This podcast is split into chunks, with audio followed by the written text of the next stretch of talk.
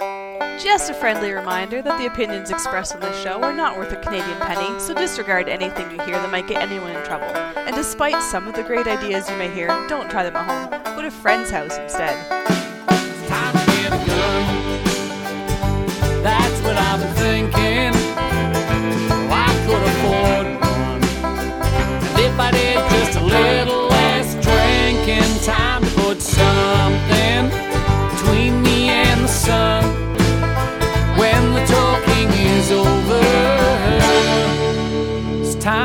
Get a gun. Hello and welcome to Slamfire Radio, episode 248. 248. 248, Yeah, same thing. That Two- works Two, too. 2.48. No. For March 15th, 2018. Two, four, I'm six, one eight. of your hosts, Brian Bolivar. I'm Trevor. And I'm For Adriel. Sorry. He said Bolivar. I was slowing the for a lot to cut you off, Adriel. Go ahead. I'm Adriel for lot. No. and we're no. just going to roll with that mess. just, just- yeah, because the, the, the, the listeners need to know how we're keeping it real. Yeah.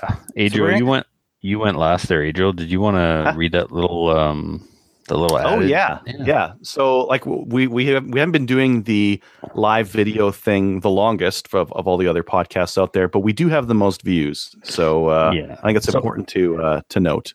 Well, yeah. I mean, it, we're not claiming to be the number one live pro gun podcast in Canada, but we are claiming to be the one with the most views Yes. Yeah. because Cool. numbers numbers don't matter. Well, no, Well, they do I- when it's views. Right. Yes. Not when it's feelings. Yes. I watched one yesterday that I can't understand that you Uh-huh. sent a link to. But I don't even know what it's called, so I can't even. I just, Canada. um, let's, there- Uh, let's just say there's no, literally no tinfoil hats on any of the hosts. Oh yeah, what was that train wreck? That was a travesty. you know what? Like honestly, I, I'm not going to slam them because I did not listen to them enough to to say whether or not they had good content or not. I just I, I'm not It- saying nothing. No I. I was on there once when I was at Adriel's place, and I've watched a couple times, and it's just good old fashioned shenanigans. But the tinfoil hat, uh, Hawaiian shirt, and uh, chest hair, just, I just think eventually there's a line when you do these things. no. The I line was that- here, and it's like, uh, uh no, we're going past it. Adriel, do you want to tell people what we're talking about? Because this must be annoying. Yeah. Uh, okay, so for the Canada Guns um, chat show, basically it's one of these hangouts. It's only hangout, not a not a podcast. It's based off of uh, guys from Reddit, and uh, we we had a show yesterday yesterday about the uh, conspiracy theories that are going around about uh, what the next uh, upcoming federal legislation is going to be. Mhm. And so for that show, we had tinfoil hats on, and the Hawaiian shirts were just like a fun addition because it was hot. Tinfoil hats are hot. um, okay. fair enough. Now All you know right. the backstory. Yeah. Now you know the rest of the story. all I learned from that is tin is um, Hawaiian shirts are hot. That's really Well, you know what we're gonna do with it now. When when if anything anything comes out, even nothing, we have that in the video. We're gonna cut that out and we're gonna say, "I told you so," and we'll pull out the part of the video where we predicted it. you do that. Fabulous. Uh, Absolutely fabulous. Okay, so we should talk about what we've done in guns, and that is brought to you by the Calgary Shooting Center, Canada's premier firearms retailer. Hey, Vortex is here. They have a web store in progress, and there will be very exciting news. There will be a promo code for the Calgary Shooting Center for Slamfire Radio Patreonies only. So, do we give that out now? No, that's not how it works. That's not how any of this works. This isn't the Patreon episode. The Patreon episode will be on right after this one. Well, it won't be live, but we will be recording the Patreon episode right after this one with a very, very special guest. And um, during that show, we will reveal the Patreon only, only promo code. Cool. So, so if people put in the promo code Trevor sucks, they pay extra. Is that how that works at the Calgary Shooting Center? And I show up at your house. Ooh, And, And I'm it, wearing it the adds an clown- SKS to your cart. yes. If you put in hashtag Trevor sucks, it adds an SKS. to your cart. It's not free. You still have to pay for it, but it Yeah, adds it to your cart. it's, it's like an Easter egg kind of thing. It's a hack. oh, ouch. Okay, all right. What's, um, what's the promo code that gets you a 1911 in your uh, in your sack Hmm. cart? Sorry. No. Ouch. All right. Okay, I'm gonna get going with what I've done in guns. Is that okay? Can Yeah, we, can we carry on? You're the All right, good. Okay, so um, I uh, was up at Epps a couple weeks ago, and I remembered I needed some nine mil um, loaded, so I got some nine mil projectiles, and so I'm like, oh, I should really switch the Dillon over to load those nine mil. Oh, wait, that takes five minutes. I don't want to do that a whole lot, so I better quickly prime 1,200 pieces of 556 first before I switch that over, so I don't have to keep switching back and forth. Because hey, five minutes. Um, and then I got all set up to load the nine mil, and I realized that I picked up uh, hollow point bullets instead of round nose by mistake. So that kind of set me back a few days until I could get back up to Epps uh, earlier this week.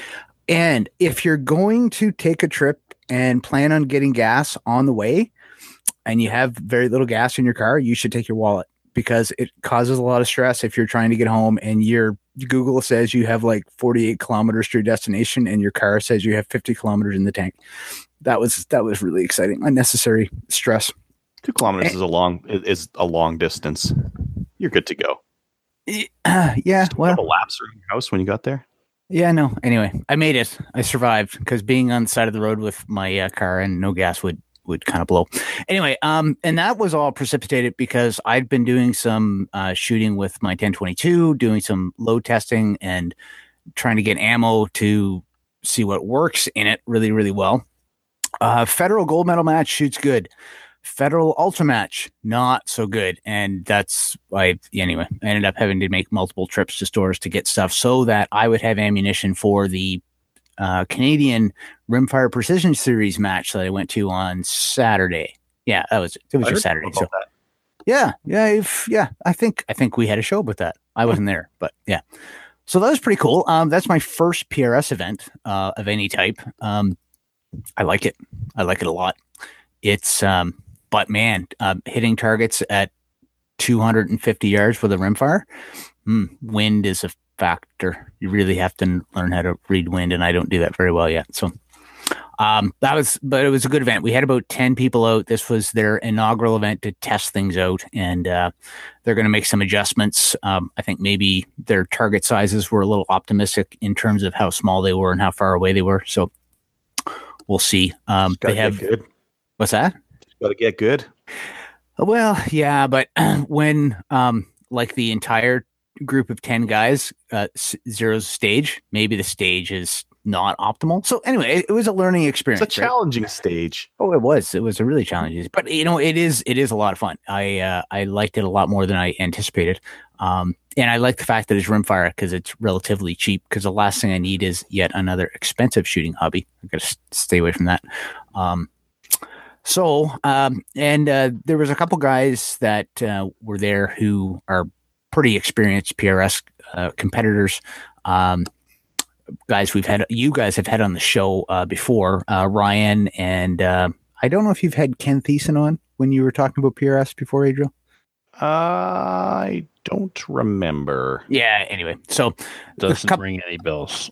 no but anyway um and they were all using uh um, an ammo that i've never heard of called Eley Force um and it's a 1200 feet per second uh, projectile 42 grains that seems to buck the wind pretty well so i've got some of that to test later to see if my rifle actually likes it the beauty of rimfire is you just never know what exactly your barrel is gonna like some you know any two rifles will Just not like this grab a handful of it and put it in your pocket and go shoot the stage. Mix it. Mix it. Yeah. Grab a little bit of everything, and eventually one of the rounds is going to be good. Maybe if you guys would have tried that on the long range one, you guys would have hit the targets. A little Hmm. bit of variability, right?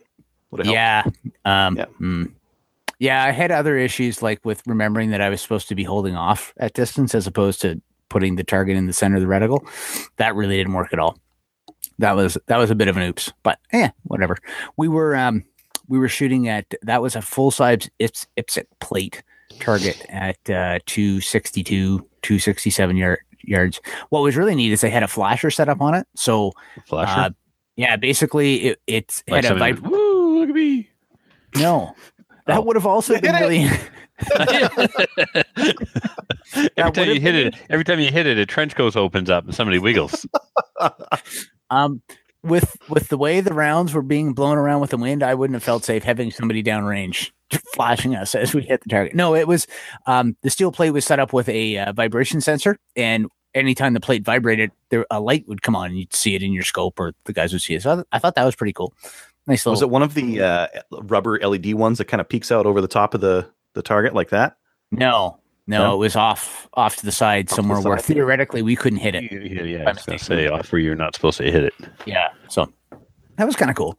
Um, overall, the event had like eight stages. Um, we, like I said, we had 10 competitors come out. We were shooting prone, we shot standing at 100 yards, shot off a barrel in a couple different positions, sh- shot off a fence rail, barricade. It was, it was neat. Uh, I really, really liked it. I'm, uh, I'm interested to get back and try another event once I get some more ammo testing done and, uh, I'm sure that I'll end up buying another optic that'll be a little better suited for that because no matter what I get into, it costs me a little bit of money. That's just how that how that works. Yeah, Um, I like the um, the Czech hedgehog uh, that they had. That three that Yeah. three tripod kind of wood thing there. Yep. Uh, I want to make one of those for three gun. That looks like a versatile uh, uh, barrier. yes, yeah, no, it's great. You can do lot, yeah, you can do lots of stuff with that. Um, you could in e- easily add on to it to have like little rods sticking out for different shooting positions and that kind of stuff. So no, I, th- I think it'd be cool. Um, of course, I've also ran into the problem with the ORA is now going to be running PRS type events at Borden, um, and they'll be suitable for gas guns. So technically, I can use my AR. I don't need a fancy precision bolt gun. I've got my fancy AR. So again, money. Oh well, it'll be fun. Uh, I think that was about it for me. Have you taken a look at the uh, just you were mentioning optics there? Jerry was recommending the Sightron. They had a Sightron scope there, uh, a four to twelve that would still be under the five hundred dollar limit for production. Yes. Is that what you're going for? Is production? No? I've I've I'm just giving up on production because my rifle is already open class, just based on um, the fact that it's got a uh, it's in a different stock and it's got a Volquartsen and hammer. So if I was going to go production, it would actually cost me more money because I have to buy a rifle that's Yeah. production. Um, and honestly, I just I don't want to be limited by that five hundred dollar budget. I'd rather get the optic I want. Not It's- your budget that limits you, Brian. Oh no, no, it is. It it really is. Wait a minute. Yeah. Uh, I'm going to think about that, and later I will have words for you that are rude and not able to be said on the podcast. How's that? Sweet. I look All forward right. to them. Cool. Well, yeah, no, no doubt. All righty, Trevor, what have you done, guns?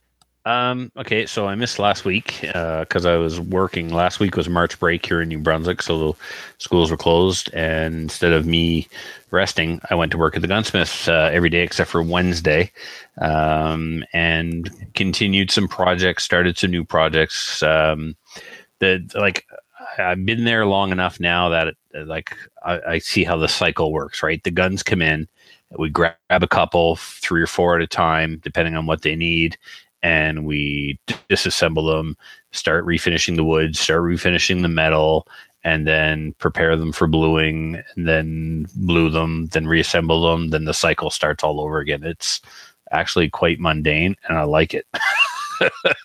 and uh, of course, um, you know, you take the gun apart, and it's supposed to just be a refinishing job. But you find this is broken, or that's missing, or the pins are actually made out of cut up finishing nails that hold things together. It's always interesting to take something apart. And like nothing was going tickety boo like it was supposed to. And then a Tanfoglio came in that needed to be refinished. And I was all over that one. I, I wanted to do that one. I was doing everything by hand with the sanding and stuff. And that one, everything was working the way it was supposed to. And then when it came time to reassemble it, I was like, oh, well, we could have blued the front sight. That would have been a nice touch. We could have blued the hammer. That would have been a nice touch. Oh, would you look at that? There's a patch on the side of the frame that the bluing didn't take for some reason. I figured the degreasing didn't get a spot off of the frame. And so the bluing didn't take. So the whole thing, the whole frame needs to go back into the tank. So great. Now, uh, I get to do the hammer and the front sight and stuff. And so it's kind of a blessing in disguise, really, when something like that happens, when you notice that there's some stuff that you probably should have done, but kind of got missed. Um, double No, barrel. Wait a minute. You say blessing in disguise. Are you getting paid to fix that mistake then? Yeah, I guess. So, so, so is it really a blessing for your employer at this point that you're spending more time on the job that he's not getting paid extra for? Uh, shut up. I guess is my reply to that. No, Sorry, I, Brian, I'm, I'm sorry. I'm an employer, so I think this way. All right. yes, That's and you should, you yeah. should, and I know Denis does. And um, there were things that were happening on one of the jobs I was working on that wasn't my fault, but there were still things that made the jobs go on and on and on. The Rossi and the Cooey were a nightmare. The Cooey came through the door in a, in a bag of parts. Mistake number one. We should have, um, well, we, I was told to inspect the rifle and I did, but I didn't, lack of experience, I didn't inspect it thoroughly enough. Like essentially, I should have tried to reassemble it and see if it functioned and see if there are any parts missing and then go from there. Call the guy and go, your bolt doesn't fit, fit into your receiver, by the way. Do you want us to fix that? Because it's going to cost an extra whatever. You know, we didn't find out till halfway through the project that the bolt didn't fit in the receiver. Um, steel, not the strongest steel in the world. And uh, we think that when the gun was disassembled, the bolt or the receiver was put in a vise. And um, it looked bad because I put it in the vise and just sat it in the vise and looked at Denis and said, Can I tighten the vise on this? Probably not, eh? He's like, No, absolutely not. And then next thing you know, the bolt doesn't fit. But I didn't actually tighten the vise on it, so it wasn't me, but it looked bad. And then um, screw up with the uh, polishing wheels, ordered some new polishing wheels, and uh, it was a little too aggressive on the barrel, and then had to switch to doing everything by hand, which made which made an incredibly nice job when it was done. But nobody pays to have a Cooey 600 finished by hand. You know what I mean? They didn't come from the factory as nice as this thing is now. Um, so anyway, yeah, the steel is all perfect, but the stock we didn't redo the stock. He didn't want the stock redone. Somebody else had redid the stock, and it's not exactly you know up to par. Let's say. Um, and then the last thing I was working on just the other day was a Mossberg bolt action 410 shotgun with an adjustable choke on the muzzle. And that one thankfully came in complete and everything is there and nothing is missing. And it's going to be a quick and easy, um, quick and easy job. That one I'm actually going to do by hand because the markings on the barrel are very faint. And if we polish the barrel on the polishing wheel, it'll be too aggressive. So that one will get put in the vise and uh, be completely polished by hand till all the pitting is gone. And uh, we'll bring it to a 400 grit sandpaper with oil, wet sand, and then glue that. Uh, bought a gun. Uh, Christina and I went there on Saturday morning to where I was going. I was going to pick something up, and um, when I was there, I mentioned in passing, I forget what we were talking about, and I was said, "Ah, and I need a Tokarev to go with my Russian collection. And Denis like, I have a Tokarev. What? Get out of here! So he brings up this Tokarev, and the holster is right here. So let me switch over to the camera here. So this is the original holster from 1945. It has the cleaning rod still in the front. Unfortunately, there's a small tear down here, that little flap of leather there that holds the tip of the cleaning rod. Um, so yeah, original holster. The gun is all matching numbers. It's not a refurb, and it has four magazines, and one of the magazines actually is marked the same numbers. It's it's matching to the gun, and uh, he gave me that for a smoking deal. Well, smoking deal. I guess he gave it to me for what they're going for. Um, but I mean, he just took it off my hours. So I took March break off, worked all week for a Tokarev almost. So anyway, um, what else I've been up to now? Um, oh, we found a slide. To replace the slide, we took off the Norinco I bought to replace the slide on Adriel's Norinco that Andy broke. Now, Oh, Let's be a- clear on that. It let's was be clear Andy. on that. Andy broke the slide, not me. So to get a replacement slide for Adriel, the fastest thing to do is just buy a whole new gun. So now I got a stainless Norinco NP29 that's missing a slide. Everything else is is there, just missing a slide. So that Saturday morning when I'm at the shop, I was curious. I said, uh, Denis, grab Remy's Colt. So Remy's got a Colt 9 millimeter 1911 there. So I tried it with his barrel, his guide rod, his spring, his complete upper, and it didn't want to cycle. Something wasn't jiving. I stripped the barrel and guide rod out of his upper. I put the Norinco guide rod in it with the Norinco recoil spring and the Norinco barrel and the Norinco um, barrel bushing, and it fit like a glove. And the tolerances were really good. So I thought, okay, well, this is the answer. Let's let's just buy a a Colt 1911 nine millimeter upper for this um, Norinco 1911, and let's you know get this gun finished, sell it, keep it, whatever. So we start looking online, and what we actually come up with is a Caspian. So uh, you guys have probably heard the name Caspian before. Caspian is a Yep. big, big name in the 1911 world. They make a lot of really nice guns, a lot of open guns. They've been around a long time, and they had slides with the Bomar rear sight cut, and that's important because this rear sight here, this is a Novak. It's made by Dawson, but this is a Novak style, Novak cut. Now, this dovetail is desirable when working on a project because it's a straight dovetail. There's nothing fancy about it. The Bomar has two cuts in the slide at different depths and another one on the side, a half moon, half circle type cut, relief cut for the windage screw. So the Bomar cut is is a lot more detailed and a lot more work because you have to set up your milling machine a couple of different ways to do those cuts. With the Novak cut, you set it once and you cut it and you move on. So the fact that the Caspian slide has the Bomar cut is really cool, and why it's important is turns out that that gun was built for the classic division in IPSC, and classic guns have to fit inside the IPSC box, which is a box that is built to a specific tolerance and specification, and your gun either fits inside it or it doesn't. And the standard guns and the classic guns need to fit inside that box. That gun won't fit inside the box with that rear sight. That rear sight is too high. So that gun cannot be used in classic division. Bummer. So now the plan is to get this Caspian slide, put it on the gun I bought to replace Adriel's slide, take all the go fast parts out of that one, put it in the new stainless gun, sell that one. With you know full disclosure, it's not uh, IPSC legal. Do what you want with it. Uh, shoot it in standard minor, whatever, but it's not classic IPSC classic legal. But not all guns sold are used for IPSC, so I'm sure Nope. you know. And I'm still going to sell it. I mean, I'm going to give it away basically. I'm going to put all the Norinco parts back on it, and uh, so it'll be a Norinco pistol with a Dawson front sight and a Dawson rear sight. So it's still uh, a step ahead, but I'm still going to let it go for like 350. So, um, what else I got on the go? Uh, I've been working on um, some IPSC New Brunswick stuff. I'm the training coordinator for IPSC New Brunswick. So I work with the Black Badge program and I work with the uh, National Range Officer Institute programs, the uh, RO programs.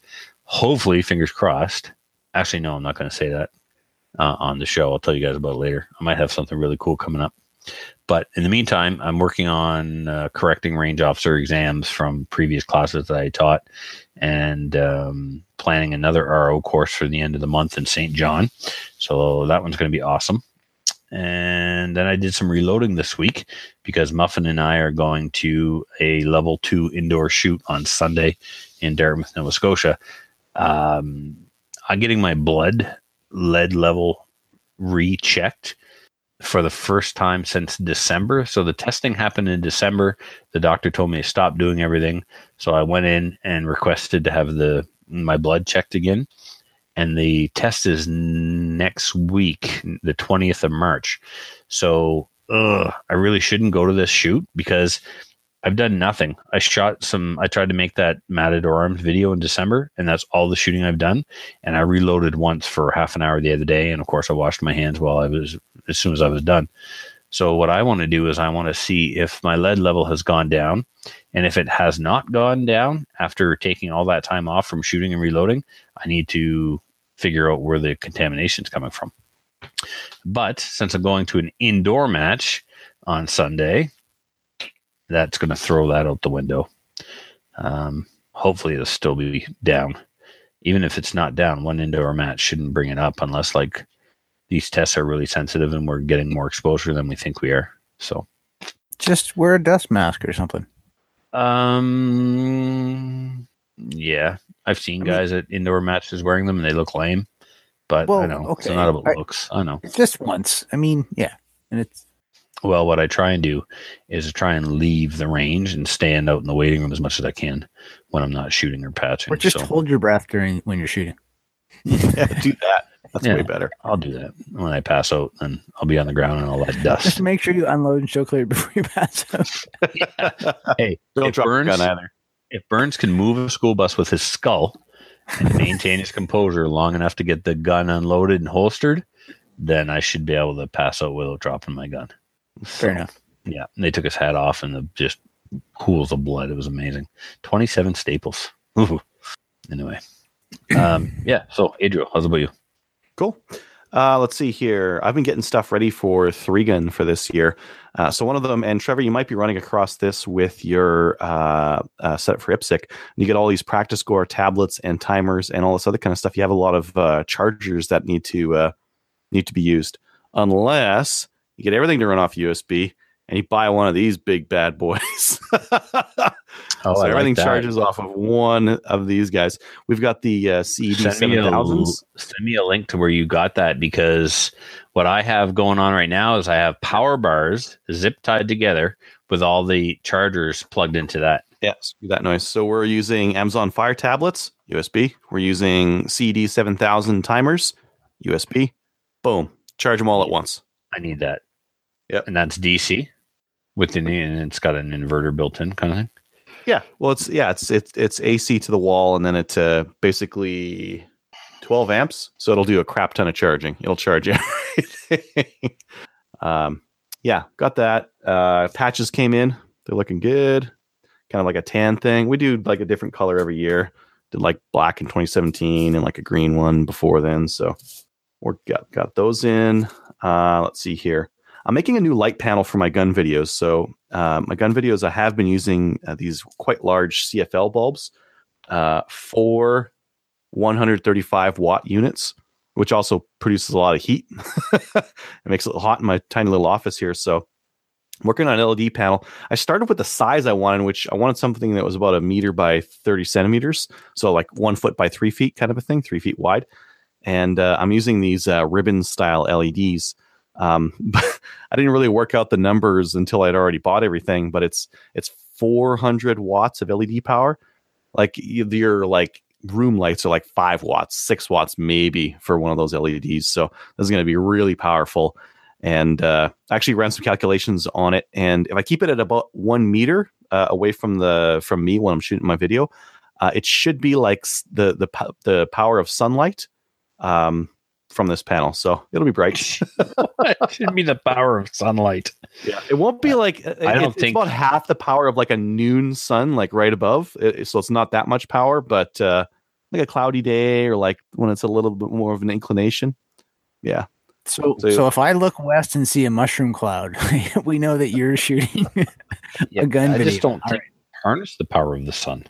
I do all my I do all my video shooting at night. So I got kids. I'm like like I can't I can't be doing this stuff while they're up. So I do all my You shooting. At can. night.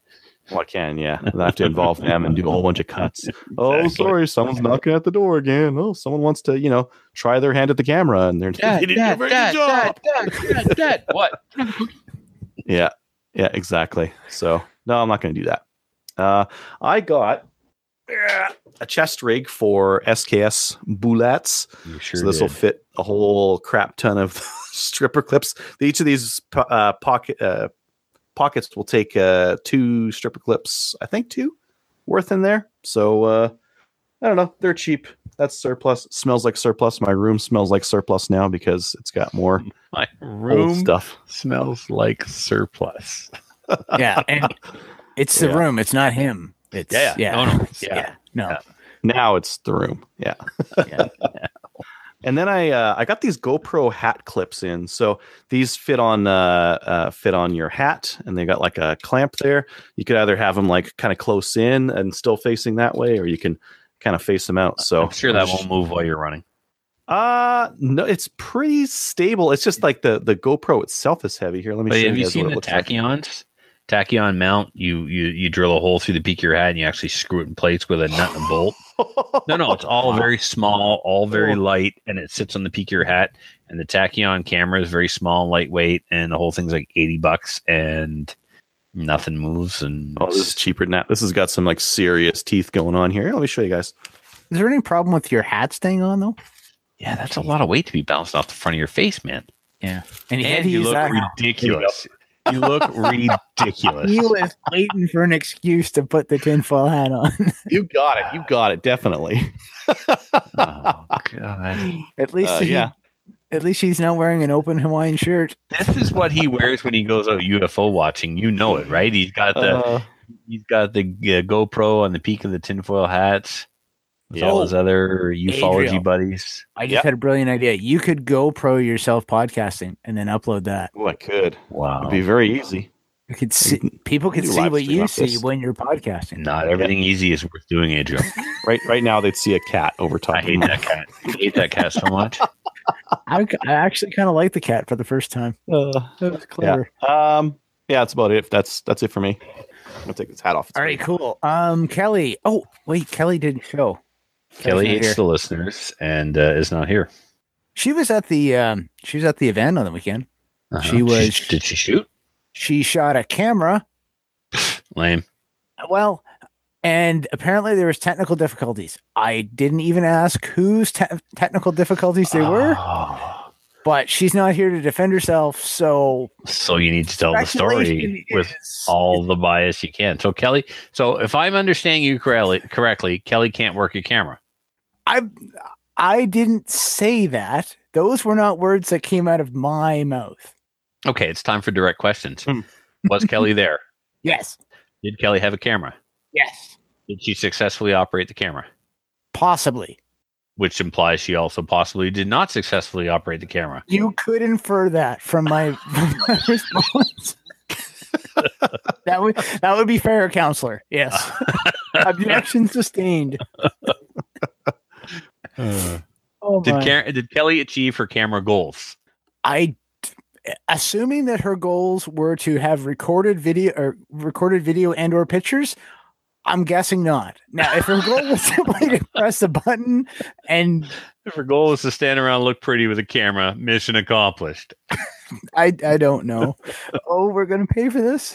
yeah, she shouldn't have left us alone. This is what happens. Well, perhaps she shouldn't have said anything about you on the last show. what oh, that's saying? right. I oh, suck. That's First, first I don't pay my bills, and then I suck. literally that's what she mm. said. I know, man. Ah, Tough. yeah. All right, That cool. hilarious, by the way. So, um, all right, should we get on to upcoming events? Yeah. So, first one we have is Got Your Six registration is open and the website is up. That's the charity shoot out uh, with you there, Adriel. You threw that in, I assume. You know what's going on with that? Huh? Which one? What are we talking your about now? Got your Got Your six. Six Got Your charity Six. shoot. Yeah. Yeah. yeah. Attention. Yeah.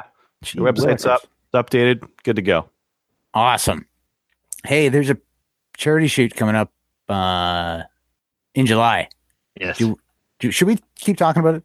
Is this Yeah, still well, happening? Yeah, it's definitely still happening. And there's a couple of things. One, if you are unable to attend but would like to donate money, please do so by sending an EMT to slamfireradio at gmail.com and include in the comments what this is for because we take Patreon money, we take uh, Ferlacci course money. So, you know, if you send the registration amount for a Falachi class, we might sign you up for that instead of putting it into the charity event money. So, um, by all means, let's uh, let the donations roll in. It's time. We're open and willing to start accepting donations for the charity. If you are unable to attend, once again, that charity is the Dalhousie Regional High School Breakfast Program. So, help feed some needy children um, so that they can get educated with a full belly. Um, this- can, we, can we just clarify that it's just the kids? Faculty does not get to eat the Faculty breakfast? does not get to eat the breakfast. No, 'Cause no. I don't. I don't want people to be donating money to your breakfast fund. fair, fair. I understand. I understand, and that's and that's a fair concern, given my uh, you know love affair with food. I've had. I've. I've had breakfast with you. Yeah. Seen the damage that could I- occur at oh, the yeah. breakfast buffet. yeah, for sure. Um, the only other thing is uh, the Maple Seed Shoot is uh, one step closer to registration. Again, that pre-registration is required, and that pre-registration is done directly through the fine folks at Maple Seed. Um, I was sent the uh, some paperwork, uh, range rental agreement, if you will, that I had to run by my club. And uh, yeah. So anyway, waiting for a club meeting to occur, and I, I send an email saying, "Hey, can you guys get this on the agenda so that we can discuss it at the meeting and vote on it and sign it?" And Muffin just replies, "No, man, you go, you go ahead and sign it. It's cool." it's two months now. I could have had this done. Thank you. Well, so cool anyway, you do that. oh yeah, well, Aggressive, not having to wait for the meeting. Well, Muffin's the president. What do you? I'm the vice president. So sometimes I guess you know.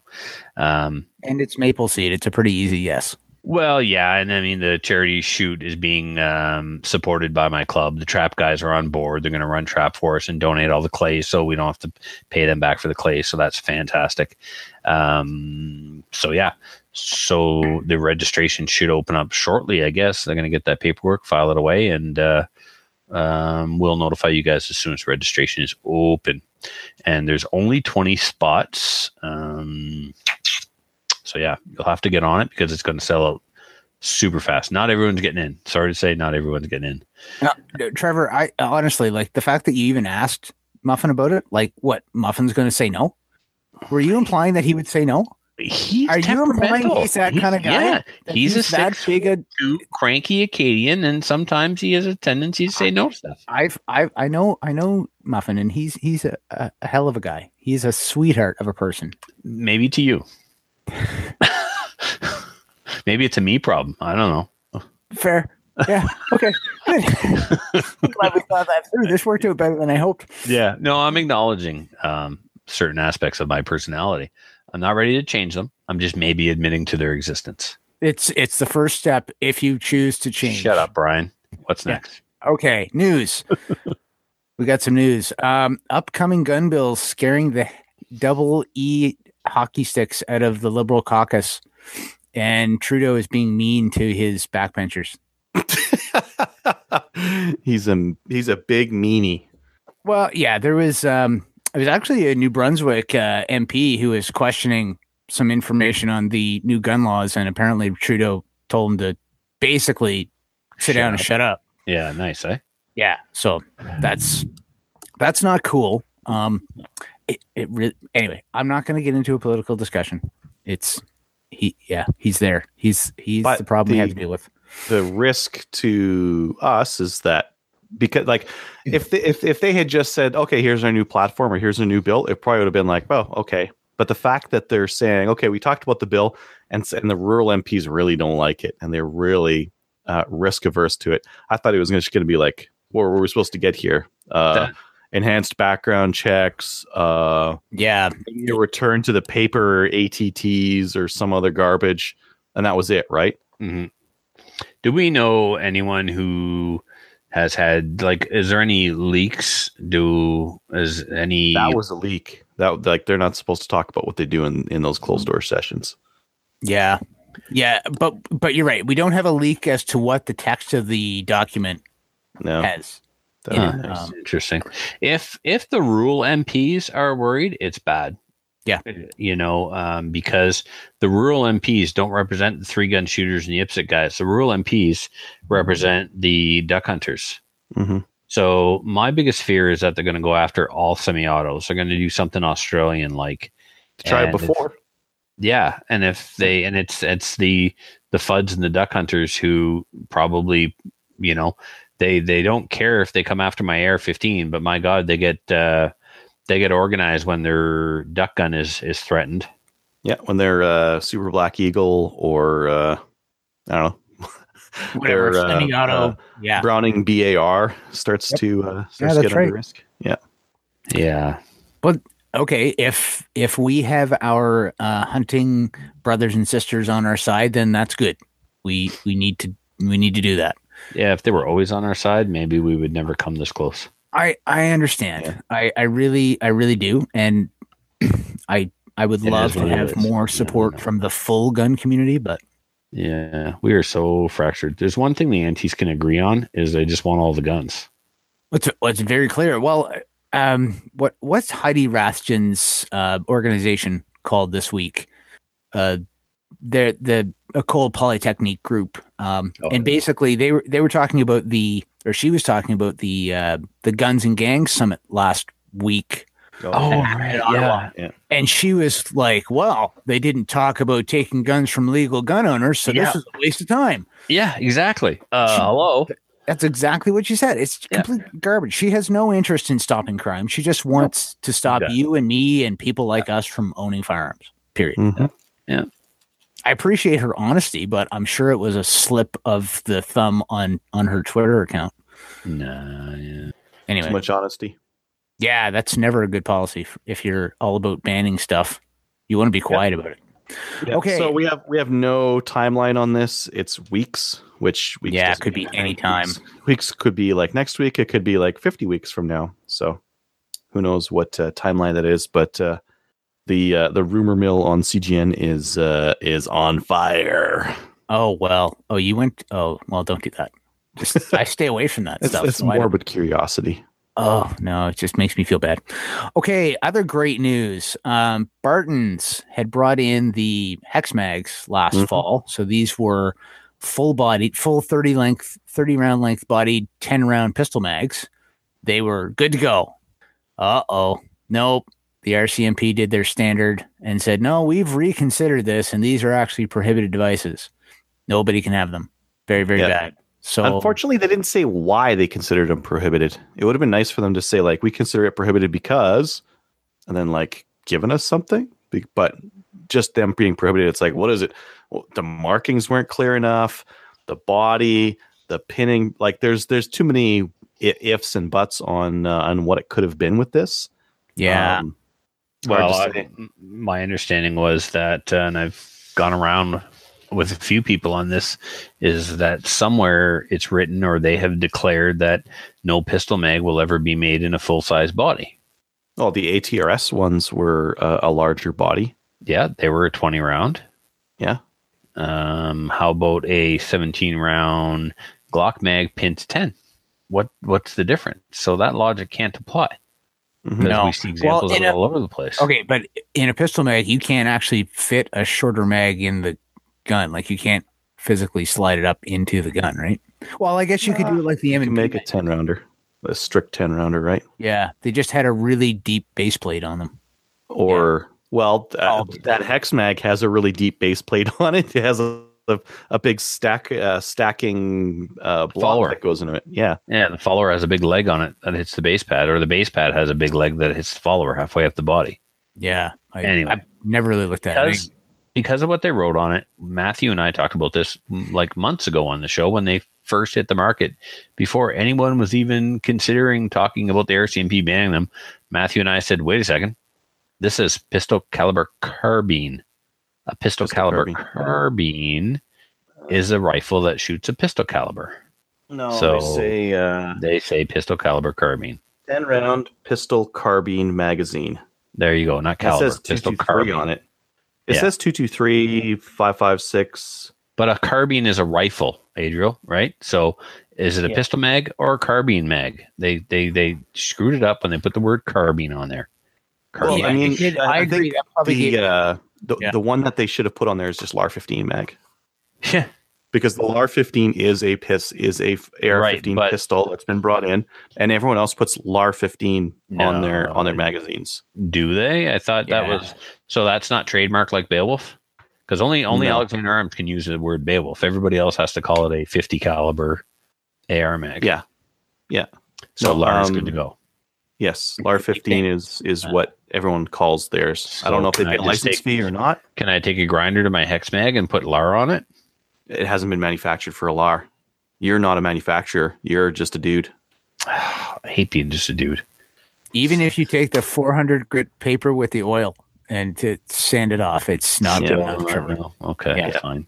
Yeah. So the two options that they're giving people are you can send your mags back to Barton's or you can uh, put a pin in there and keep them to five. They're selling these for pretty cheap. If you got the six pack, you're getting mags for 16 bucks a pop.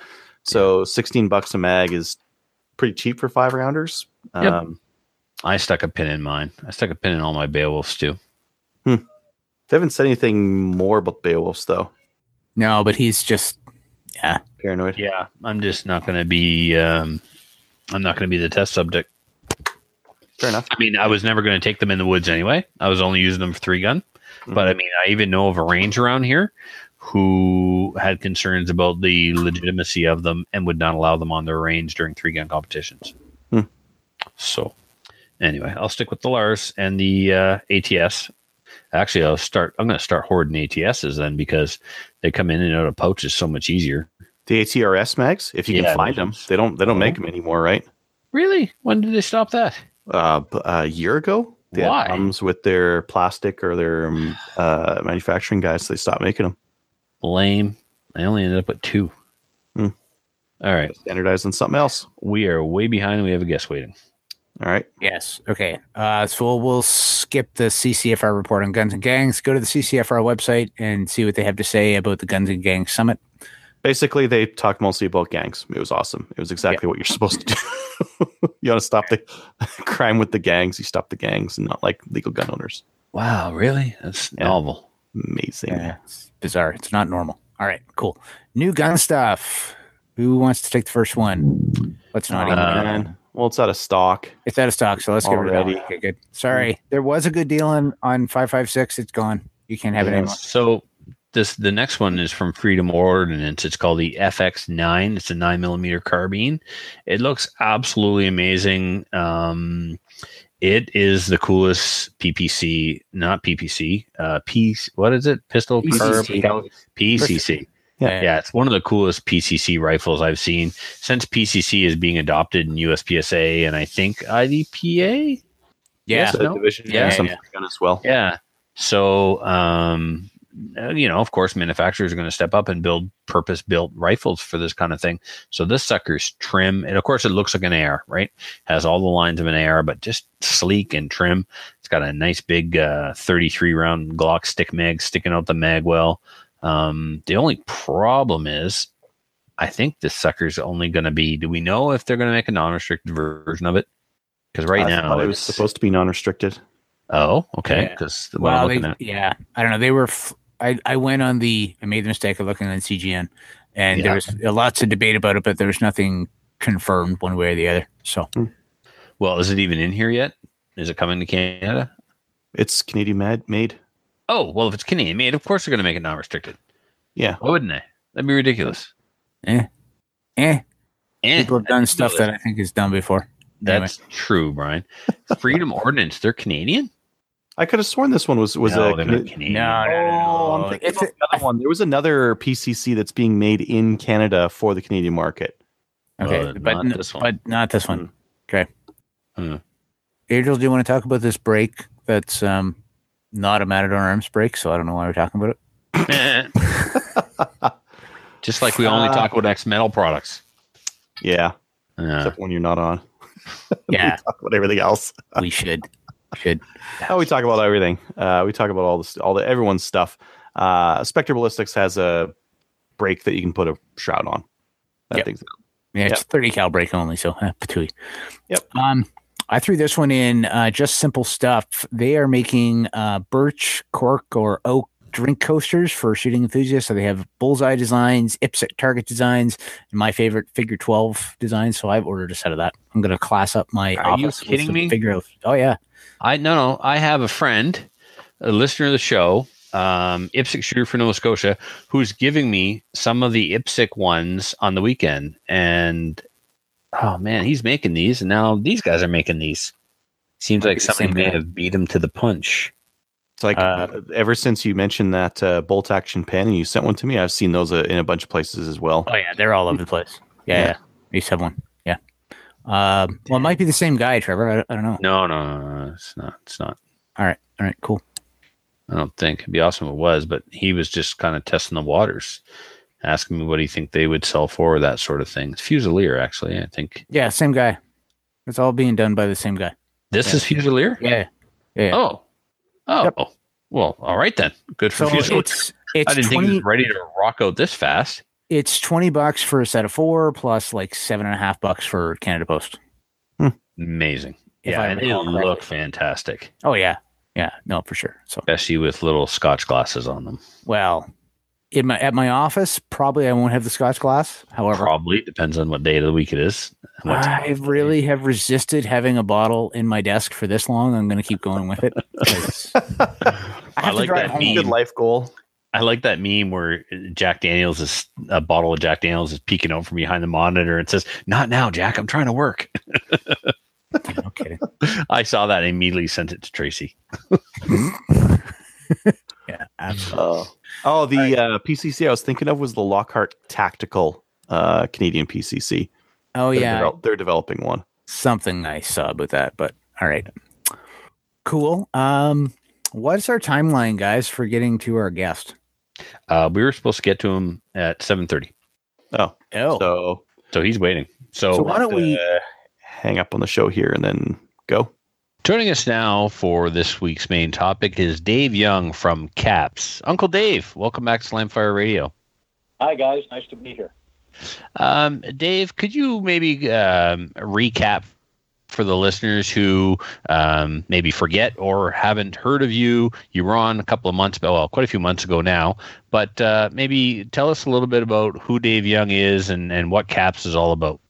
Sure. Well, I've been shooting uh, basically all my life, uh, hunting and target shooting with my dad. Uh, started off with an air pistol when I was really young, and uh, moved up uh, through hunting, and then got into handgunning. Uh, became a director of a gun club out in uh, in Montreal at the Lacadie Gun Club, and uh, got seriously into handgun shooting. Started to take courses uh, in the states. Uh, uh, at places like uh, Massad Ayoob's Lethal Force Institute, and met a lot of uh, good instructors from that time period. Some of the older guys that uh, are no longer with us, like Ray Chapman from the Chapman Academy, and uh, found that there wasn't there weren't too many people who knew anything about defensive shooting. And about that same time, there was a school in Montreal that bought a, the first simulator that was available in Canada for judgment training, and they hired me to teach with it. And from there, I got into judgment training, and then went on to opening various ranges and uh, designing my own simulator system, and get, got really into the uh, when as opposed to the how in the shooting uh, on a business end of things, training police, uh, etc. And got into the sports shooting end in IPSC and ended up being vice president of the Quebec Shooting Federation and uh, section coordinator for IPSC in Quebec here for a few years as well. And that, as all the all the training from that and uh, the experience got me involved in the movie business, teaching people uh, using uh, prohibited weapons uh, in order to qualify them at the time to be able to be on permit business permits to work in the movie industry. So I ended up working in the movie industry and got about 45 different credits on TV shows and that. Wrote the norms for use of firearms in the province of Quebec on movie sets, and uh, built my own simulators and started teaching uh, my own courses with the simulators. And from there, started selling them, and we've got them all around the world now. Uh, in 91, I uh, wrote a book called Reasonable and Necessary Defense of Firearms Ownership and Use in Canada, with a second edition in 94. And I've been pretty quiet ever since with the writing end of things, but I'm in the process now of writing a new book uh, because it's well past uh, due uh, that there'd be something else out there. What uh, bothers me is there's not been anything else Canadian that has come out since 1994. So I'm sort of trying to fill that gap. And uh, that's where we're at right now. Uh, Yeah, it's definitely it's definitely time for an updated um, product to be on the market. Um, since we haven't had anything since '94, uh, I graduated in '94, so that's how long ago that was. Um, so that kind of dates us both a little bit there. Yeah, it's Um, also- we tried to. It's also it's also very scary looking at the the old book at just how much we've lost in rights and privileges with firearms since then. That the last one was written just as the uh, prohibited handgun class was coming in, and we were losing our open air ranges. You know, you couldn't shoot if you could see open sky with handgun ranges. That kind of nonsense. Mm, yeah, and that is still applicable only in some provinces. Thankfully, not all of them. Um, yeah, you definitely you lost all your open air in uh, Quebec, didn't you? Yeah, absolutely. Yeah. So weird when I go to those ranges. It looks so different and it looks expensive. it's really cost Yeah, prohibitive to open a range there. Um, Yep. Well, that's why you're on, Dave. We tried to have you um, come to New Brunswick and teach a class uh, a last year or maybe the year before. And, and the reason why we wanted you to come is uh, I've referred to you as this, and so have other people as Canada's Massad Ayoob. So if you know what Massad Ayoob is to the firearms industry in the United States, he teaches not only how to shoot but when to shoot. And you are the man in Canada to teach someone when to shoot. Anyone can teach someone how to shoot, But what Canadians need to understand is what their rights are, when they should and shouldn't shoot, and um, that's that's where you come in. You're you are you are Canada's go to on the topic. So, unfortunately, Canadians um, still just want to learn to shoot. I mean that was that's what I learned when we tried to have you come to New Brunswick. We had I think the first person sign up for the class was flying in from Alberta. Right, that's how committed this guy was. Um, but we couldn't get other people to sign up. They wanted to know, am I going to learn to shoot my gun? There's Mhm. lots of people that can teach you that. This is way more than that. This is way more important than that. But unfortunately, they didn't go to it, go for it. So hopefully, uh, maybe at least they'll they'll get the books. Now, is the first book, Dave, that came out in '94? Is that still in print? Can that be picked up on like Amazon, or is that uh, you no, know? nothing, nothing at all. No, there's it's been out of print for years and years. It was basically sold by the National Firearms Association at the time, and through the Quebec Shooting Federation for the French version of it, uh, with proceeds going to fighting for our rights. Uh, but uh, no, I'm going to. Pro- I'm not even sure yet how we're going to distribute it. I know that we're going to be having it available through all of the different orgs, uh, so that they can. Uh, uh, raise funds for themselves, and I'm debating whether or not it's going to be uh, available directly from me or through some other source. Right. Well, with the old, um, the original book from '94, you wouldn't happen to have a dusty box sitting in the basement with copies in it, would you? No, but I can send you a nice, fresh electronic PDF of it if you'd like. Sure. Yeah. Yeah. I was thinking I would love that for myself, but I was thinking it would be kind of cool if we could uh, uh, give one to a listener through some kind of contest or something. But anyway, I digress. Um, so tell us about the new book. What what's what's going to be in it, and um, yeah, what what what can you tell us about it? Well, it's basic. It's called Use of Force: Truth and Consequences: A Guide to Self-Defense for uh, for Canadian firearms owners. The the key to this is that there are consequences to doing what you were allowed to do to defend yourself. Um, I, I can give you an overview of what the chapters are going to be. We're going to talk about the right to self-defense, the need for it, the uh, myths and lies that need to be corrected because we still have all kinds of things coming out from people who should know better, uh, telling people to do things that are totally illegal and get them into a lot of problems. Uh, the mindset and awareness for defending yourself, the legalities of use of force, the Firearms Act and self-defense and how they interact, uh, innocence and the and the reasonable person, uh, time and distance in the use of force, which is really what I'm all about in the training that I do, uh, use of force models, and then the CAPS imminent danger triangle, uh, which is my take on uh, use of force models for decision making. Uh, then we get into use of force and firearms training and the importance of it and how it is different from sports training. Um, firearms and ammunition and equipment for defensive purposes, a home defense plan dealing with the police after the use of force, and then we get into uh, three or four different cases. Uh, the case of uh, Basil Parasiris, who was involved in a shooting that was uh, terrible, and that uh, a police officer died when he thought he was a home invader. Uh, then there's the case of Ian Thompson, my friend Ian, and we're going to also put in the case of Gerald Stanley.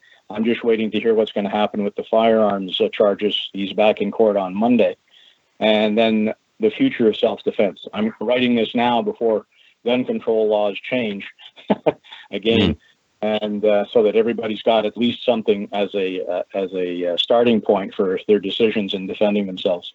Very good. And that's it. Yeah. Well, that that sounds awesome, and uh, I'm very much looking forward to getting my hands on it. Uh, any idea of a release date? Is it too soon to say? Uh, I'm hoping to get the, the thing out by June, but that's me finished writing. Whether or not it's going to be printed and ready to go by then, I'm not sure. Right. Okay. All right. Again, so if, if our friends in Ottawa decide to come out with something in the next few weeks that changes everything completely, that would also put it off. And you want to touch on that for a second? Have you heard anything through the grapevine, through any of the contacts you have? Is it any anything you'd like to speculate on, or do you have some, you know, a little Well, birdie told you yeah, something? Yeah, I was listening. I was listening to what you were saying earlier, and I'm afraid that uh, things with magazines that are, are self-loading are going to be a problem. Whether or not handguns get touched or not, I don't know. But uh, that may be just speculation on my part. But if I was them following what they've done in the past as a party, uh, I would see that as something they would try to do. Right. Very good. Um, yeah. Okay. Well, let's keep our fingers crossed. And uh, if, if you're listening, if you're not part of a pro gun org uh, and you're waiting for a reason, now may be the time. Get uh, get involved before it's too late, so we have the numbers on our side. Um, so, Dave, the reason we asked you on was because, and it's a little overdue, but uh, Gerald Stanley is back in court, as you said on Monday. So let's start with that case. There's two cases in particular I'd like you to comment on, and there's the Gerald Stanley case and the Edward uh, Maurice case. Uh, Gerald, uh, the Crown is not going to appeal the Gerald Stanley case, correct? Yes, that's correct. But they have decided to charge him with some unsafe storage. Yeah, no, he was charged with those uh, uh, quite early on, actually. Okay. Uh, uh, what What's interesting to note is I think there was something like 11 guns that were taken uh, when they were seized, and the uh, the guns that were uh, of interest to them are not the one that was actually fired. In other words, there's no charge pending for the gun that was actually fired that, that was responsible for the killing. Interesting. Okay, well, how about this? Why don't we let's let's take a step back. Can you bring us through the circumstances surrounding the Gerald Stanley case? Who, what, when, where? Take it away. What happened? Okay, well, basically, uh, a car pulled into the yard of, of Mr. Stanley's uh, home while he and his son were outside working in the in the yard or working on a fence nearby. This was Um, what time of day, Dave? Uh, this was in the afternoon, I believe, just around supper time. Okay. And uh, the uh, the uh, wife of Mr. Stanley was on a ride-on mower near the house. Um, the a vehicle that came in had a flat tire in the front, was right on the rib, and drove past the house to one of the buildings in the yard. And uh, they heard it coming because it had a problem with its muffler. So the uh, son, Sheldon, and his dad, Gerald, uh, ran over to see what the heck was going on. And at that time, one of the occupants of the vehicle was trying to start and steal one of their ATVs. So they yelled and uh, they jumped back into their vehicle to, to run away. And uh, at that point, they uh, how they were moving with the vehicle brought Sheldon to hit the windshield with a hammer that he had, a framing hammer that was being used while he worked on the fence. And the vehicle, instead of leaving the property, slammed into a uh, one of the uh, Stanley's vehicles right near the house. As the uh, vehicle was going there, uh, Mr. Stanley ran into one of the outbuildings and grabbed the pistol and loaded it with a few rounds, ran back out, and by this time, the vehicle uh, driven with the with the multiple occupants had hit the vehicle near the house, and Stanley fired a couple of rounds in the air, pulled the trigger a couple of extra times, and then was afraid that his wife, who he couldn't see, had been run over by this vehicle, so went running over to it. Uh, the warning shots had two of the people scatter who had gotten out of the vehicle. And so Stanley ran up to the vehicle with his gun in his hand, started to look underneath to see if his wife was there. And at that point, the uh, truck or the, uh, the SUV was put in gear or revved, and he felt that the, they were going to leave. So he jumped up, reached into the window of the open window on the driver's side in order to grab the keys, and the firearm in his other hand detonated and hit the uh, occupant of the driver's seat behind the left ear. The bullet exited and went out through the side window on the passenger side. And that's what occurred. This is why the defense of it was an accidental shooting, not a self defense shooting, not a use of force, not a protection of property. Uh, he employed the handgun as a means of, of trying to scare them off. He fired some warning shots, but the actual shot that killed the occupant of the vehicle, um, the defense claim was a hang fire, correct? Exactly, yes. And that's that's what the jury uh, obviously must have believed in order to acquit him. So, did was there any kind of did you did you follow the trial, Dave? I sure did, yeah. And I was look, I was getting as much as I could off of the live feeds from in the courtroom uh, as to the charging of the jury and stuff like that. It seemed to be very, very up and up on how everything went. Uh, and I read- I- I read that they pooled 750 people. yes, That's now what do those numbers mean to you? not a whole lot. I, again, I'm not a lawyer. Uh, Right, but typically is that many people selected for a jury pool? 750 seems like a lot of people.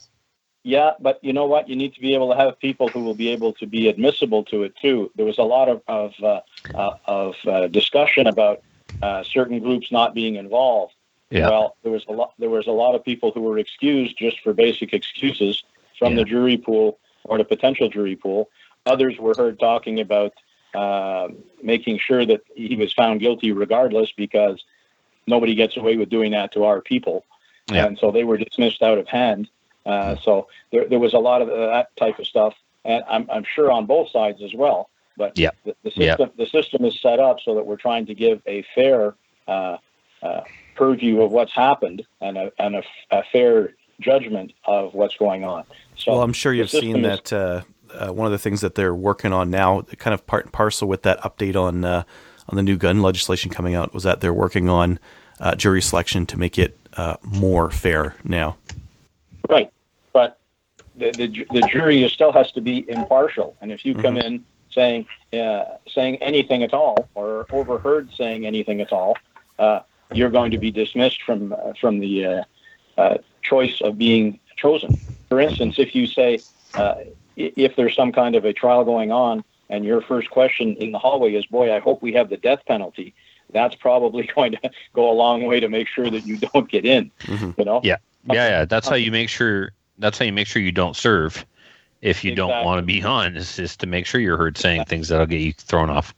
Exactly. So- Or you know, I- I, I hope the guy is pink. You know, Yeah. boy, I'd really like I'd really like to judge a pink person. Yeah, yeah. Yeah. So, Dave, what about um, firearms experts called to testify? Do we know if the firearm in question was, you know, inspected by gunsmiths who know about the Tokarev? Was samples of the ammunition taken and tested to see if they could replicate a hang fire?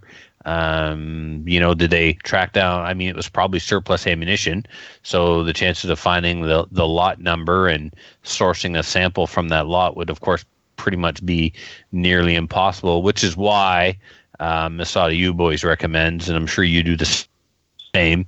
If you're going to carry ammunition for self defense, make sure you keep the box because the box has a lot number, and manufacturers keep samples from every lot. Exactly. Well, there's a lot of things that come into it. So far as the experts were concerned, the, the experts that are called are going to be people who uh, are um, experts recognized by the courts, and those are normally going to be police armors or people who work for the firearms uh, center. Uh, their knowledge with a specific gun and 60 year old ammunition for it are going to be much more limited than they would be with, let's for instance, say a nine millimeter Glock that the police departments carry. So Yeah. there's going to have they're going to have a lot more to deal with when they're looking at it uh, with something that's normally seen in this day and age. But I just wonder if the gun was seized and disassembled and found to be full of cosmoline, or you know, um, yeah, no, I, I didn't see the, I didn't see what the reports were. I do know that the it was looked at to see if it functioned properly, and it, that in court it was said that it, it did function uh, adequately and that everything on it worked properly. Interesting. Okay. So, any um, takeaways, lessons from this? Absolutely. Uh, your ammunition, if you're gonna if you're gonna ever be in a situation where you're gonna have to use a firearm, make sure that your ammunition and firearm are something that the experts are going to be used to seeing. Uh, Mr. Stanley was very lucky that uh, the hang fire was able to get him uh, found not guilty. Uh, there's very few people out there that are going to be able to testify to a hang fire that lasts more than a couple of seconds. Now, uh, all he really had on his side was some Reddit posts that they tried to bring in to say, yeah, it happened to my uncle way back when, and that kind of stuff, from what I read. And that's not really convincing so far as a courtroom is concerned. Uh, the only not. real thing, the only real thing that, that that was available, and I'm not even sure if it was presented, was the fact that in the Canadian Firearm Safety Course, they tell you if you have a hang fire to keep the gun pointed safely for 60 seconds before dealing with it. So if that 60 seconds exists, it's got to exist for a reason. Therefore, they can last a while before they go off. Fair. Yeah, that's that would yeah that would be an excellent resource. Hmm. But the other the other issue too, and why I, I say Mr. Stanley was lucky was if you're involved in any kinds of firearms training, you're responsible for the direction of that muzzle at all times. Mhm. Period. Yeah, whether you're looking under the car for your wife or not. Exactly. Or You need to know where it car is. keys In the front. Exactly. So that that could have been an issue as well. I think what how the jury looked at it, if I had to make a a uh, a prediction of why they said what they said, is that the uh, he had done what he believed to be a reasonable check that the gun was empty. He was wrong, but he felt that he had checked it. Therefore, that sort of negated a little bit of the uh, of the, the wrongdoing as far as they were concerned. Well, he, he may have he may have noticed that the hammer was down, and that would indicate an empty chamber. Right. Yeah. Right? If if the if the hammer had detonated, uh, or if the hammer had struck the firing pin, which had detonated primer, and it would have cycled the action, it would have loaded another round and cocked the hammer. So he's looking Yeah. at the gun and seeing the hammer's down is probably that would tell me I'm out of ammunition. Yeah, you're right, Trevor. But the other issue that was uh, uh, that occurred with the case was there was a uh, the casing that actually was uh, the the lethal uh, cartridge. The casing was found inside the vehicle, and it had a bulge in it, which sort of looked like uh, it might have fired out of battery. And Stanley's testimony was when he looked at the gun, it it was back. The slide was back. So for his interpretation was he had shot it empty, even though it wasn't completely to the rear. Now, from there to how it actually went off, who knows? But there was enough uh, uh, material there for the jury to say, well, benefit of the doubt goes to him because he did what he thought what he thought was right, and it should have been okay. Okay. Any other takeaways from this case before we move on to the next one? Uh, just the storage of firearms, and uh, one of the parts of my book, uh, I'm going to probably come across to a few people as a FUD when it comes to firearm storage. But every time anybody uses a firearm for self-defense, the uh, the crown and everyone else are going to be going after you for whatever they can.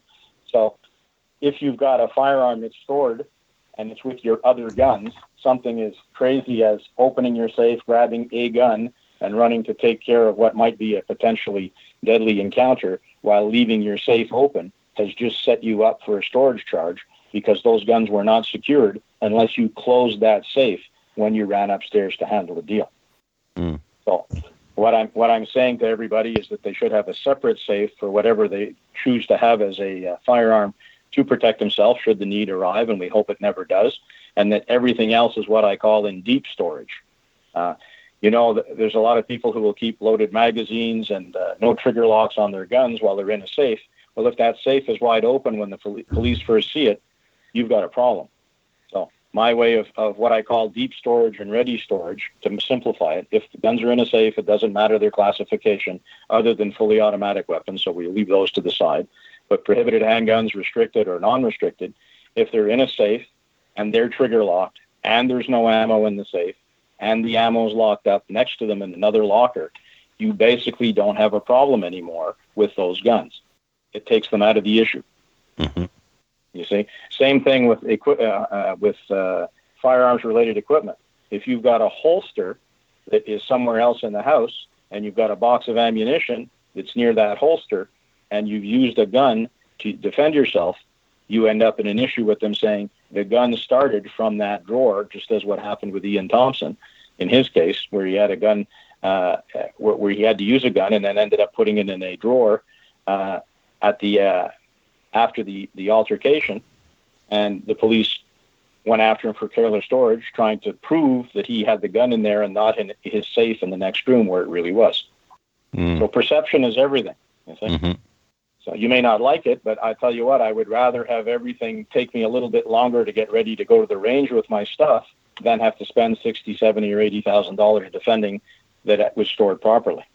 I'm really all of a sudden um, have a whole new appreciation for my setup because uh, the second I close the door, it locks. Yep. Steel door. So Mhm. that being said, I also have other firearms stored by themselves in other places. Yeah. So Mhm. okay. Very good. All right. So um, let's move on to the case of Edward Maurice. Um, are you familiar with the background on this one? Yeah, there's not very much that's come out yet, other than the fact that he uh, found a couple of people in uh, in his yard going through the uh, his vehicles, obviously looking for stuff in the car. And Dave, And, let's jump back for a second. Sorry, Dave. These are two separate provinces, right? Gerald was in Saskatchewan and Edward was in uh, Alberta. Alberta, that's right. yeah. Okay. So what happened with him is that he just came across people who were in his yard uh, early in the morning, 5:30 in the morning, and fired a shot for whatever reason and hit one of them in the arm. And he was charged with aggravated assault, pointing a firearm, careless use of a firearm. The uh, individual who was hit in the arm uh, was charged with trespassing by night, mischief to, pr- uh, to property, and theft under $5,000 from a motor vehicle, as well as possession of methamphetamines and failure to comply with probation, which means that he uh, has priors. I won't say that he was a frequent flyer, but he had problems. Mhm. So the uh, the response for the RCMP, the response time in that area is an average of 30 to 45 minutes.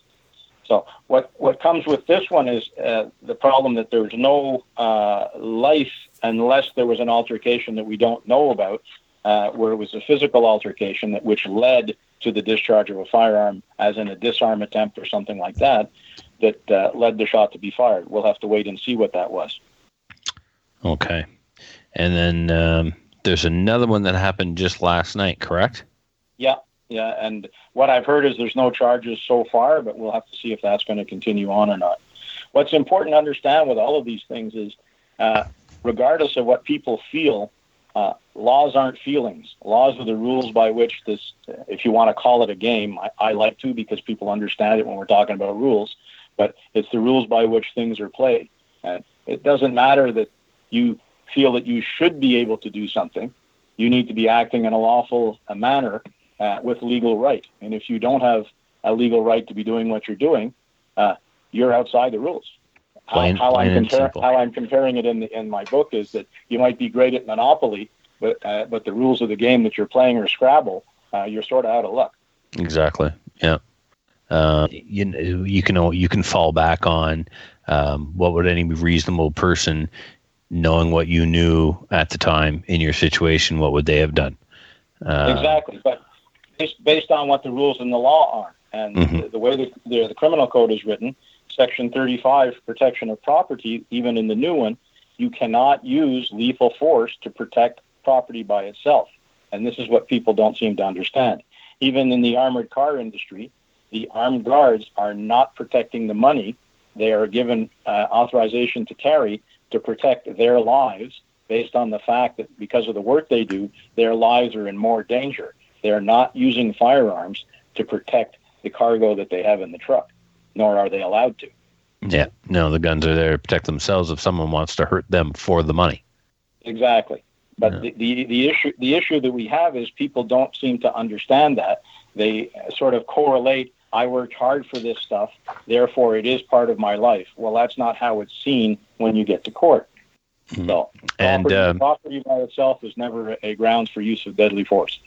Um, can you also comment on, for the listeners, um, stand your ground and castle doctrine? Do we have the right to stand our ground in Canada like they do in the States? Okay. Well, let's start with Castle Doctrine because that's a simple one. Okay. Castle Doctrine is pretty well misunderstood uh, in most corners, the United States as well as Canada. What Castle Doctrine says is that you do not need to retreat within your own home. That is it. Everything else has to be there. The person has to have the ability, the opportunity, and the intent to put your life in danger or cause your death. And there has to be no reasonable alternative available to you. And what you do has to be reasonable under these circumstances. So we do Yeah. have castle doctrine. You don't have to you don't have to retreat in your own home. However, you will be better to have retreated before using force than not doing it. I'll give you an example. If someone is breaking into your home and your uh, th- your decision is to gather everyone and secure them in a locked room where you may or may not be armed, them breaking down that second door to get to you would be much better seen should you have to shoot them than you being a one man SWAT team doing a house clearing looking for them. Yeah, no. Looking is never a good idea. In the same thing with in the same thing with the uh, the Stanley case, should they have just run into the home having a plan to do so and were able to do so, I'm not saying that the, Mr. Stanley should not have gone to help his wife. That's not at all what I'm saying. But in that same kind of a situation, being able to re, to retreat to a place where you can dictate what's going to go on by them coming to you, always the, uh, the defender is always at a, a tactical advantage over the attacker. Let them come to you in a situation that you can control, and by moving away from them, you're doing as much as possible to avoid the altercation at the same time. Mm. Just like if you if you live on the second floor of your home and the main entrance is on the ground floor, and you hear your door getting getting kicked in, and you know you you tell them you need to leave. If call the police, don't come up here. You'll be met with resistance. You really need to stay downstairs. Right. You know, give them every opportunity to leave. And you warn them. Absolutely. Yep. If they still proceed, and of course, get all this on on the nine one one call, so there's a record of it. Yeah. Mm-hmm. Now, now, Trevor, you said an interesting word, and, and that kind of brings us back to the conversation we were having before the uh, before the interview uh, with Dave. Uh, warnings, as in warning shots. Um, something came up in the Stanley case where the judge had instructed the jury that yes, Gerald Stanley had fired warning shots, and he was justified in doing so. Um, the the case of the happened in Alberta last night, where there hasn't apparently been charges, was a case of warning shots. Um, where did, do we stand in Canada in the legal system with warning shots? Well, they seem to be a lot more popular than uh, they are south of the border, it seems. From the research that I have seen, uh, they uh, are in court cases. We've actually seen judges or other uh, people presenting in court saying that, well, if you'd fired the warning shot first before shooting him, it would have been uh, better for you. This kind of an idea. Um, the problem with the warning shot, though, is from those of us who are purists when it comes to self-defense and what you can and can't do, uh, use of a firearm and pressing a trigger is, in most instances, the use of deadly force. So if you consider that to be the use of deadly force, you need to be in a situation where the person has the ability, opportunity, and intent to uh, cause your death, or you're not firing. And if it's reached that point, then you should be firing at them to stop them and not turning your attention away from them to find a safe place to discharge your firearm so as not to injure or put in danger anyone else. Well, yes, and, and that's that's my understanding as well. And that's, that's one of the questions I have about the Stanley case, and, and I'm not trying to to to retry the case, but he fired warning shots and then he emptied his pistol. So at that point, he must not have felt that there was a threat that he needed to use a firearm for to protect himself or anybody else. Exactly. Well, th- that's a two-sided item. Uh, he fired his warning shots, and obviously they they had some effects. Two of the individuals ran uh, and le- left the property, but there was a gun in the front of that vehicle. If Mhm. uh, if the driver uh, had access to, uh, sorry, if the firearm had not been damaged as it was at a, at a previous address and it was fully functional, or if those two individuals outside the vehicle had been armed, uh, what are the chances that having somebody fire shots would have started a gunfight that he was not ready to be able to continue with because all he had was an empty gun. All he wanted to do was scare them off. Hmm. Yeah. Exactly. Now, at what point did he did he know that there was a loaded? Well, he didn't know it was loaded, but it, you assume it's loaded, of course. So anyway, there was a loaded 22 rifle in the um, suspect's SUV. Uh, at what point did that become aware to Stanley? It was after everything was over when the uh, two of the uh, the females who were in the back got out of the vehicle. They uh, pulled out the the body from the front of the vehicle, and it fell out between his legs as they pulled him out. So it was Wow. after the fact. He, he never saw he never saw a firearm until that point. Okay, so they were driving around with a loaded rifle. hmm Wonderful. Well, what was left of a uh, loaded rifle? There was no stock connected to it at all. The stock Oh. was found at, a, at another property up the road where they tr- tried to use it to break a window to steal another vehicle, and uh, that's where the stock remained. But okay. there were five, there were multiple rounds in the magazine and one chambered round. The barrel was also bent, uh, uh, trying to break the window, it was still functional as far as uh, going off is concerned, and it was still in the vehicle. Jeez. Okay. Um, all right, that's great. Um, Adriel, uh, Brian, do you have anything else for Dave before we wrap up and, and cut him loose? No, it's just good Uh, to hear the perspective from someone who's uh, you know been following the details really closely and uh, and really understands this case. one thing, one thing, guys, that I, I'd like to bring up, just so that you, everybody understands uh, warning shots and the difference between warning shots and self-defense. There was uh, a case that happened a while ago, uh, the Brian Knight case. This is from two, 2012, where he saw somebody stealing an ATV, and uh, from his farmhouse, grabbed his shotgun with birdshot in it, and took off after the thief with his vehicle. Ended up having a an accident with the ATV, throwing the driver of the ATV into the ditch, uh, and the uh, thief got up to run away, and Mr. Uh, Knight fired two warning shots, both of which struck the person running away.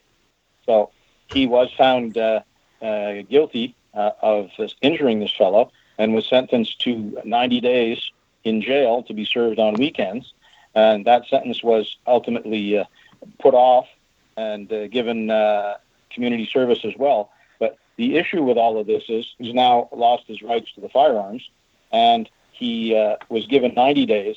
The thief only received 30. Wow. And for pleading guilty to a, a count of uh, uh, theft under $5,000. So what people need to understand is what is the value of it that you are trying to protect? Uh, if you're trying to protect property and it's going to cost you more than its value to get yourself out of the hot water that trigger press just put you into, was it really worth it?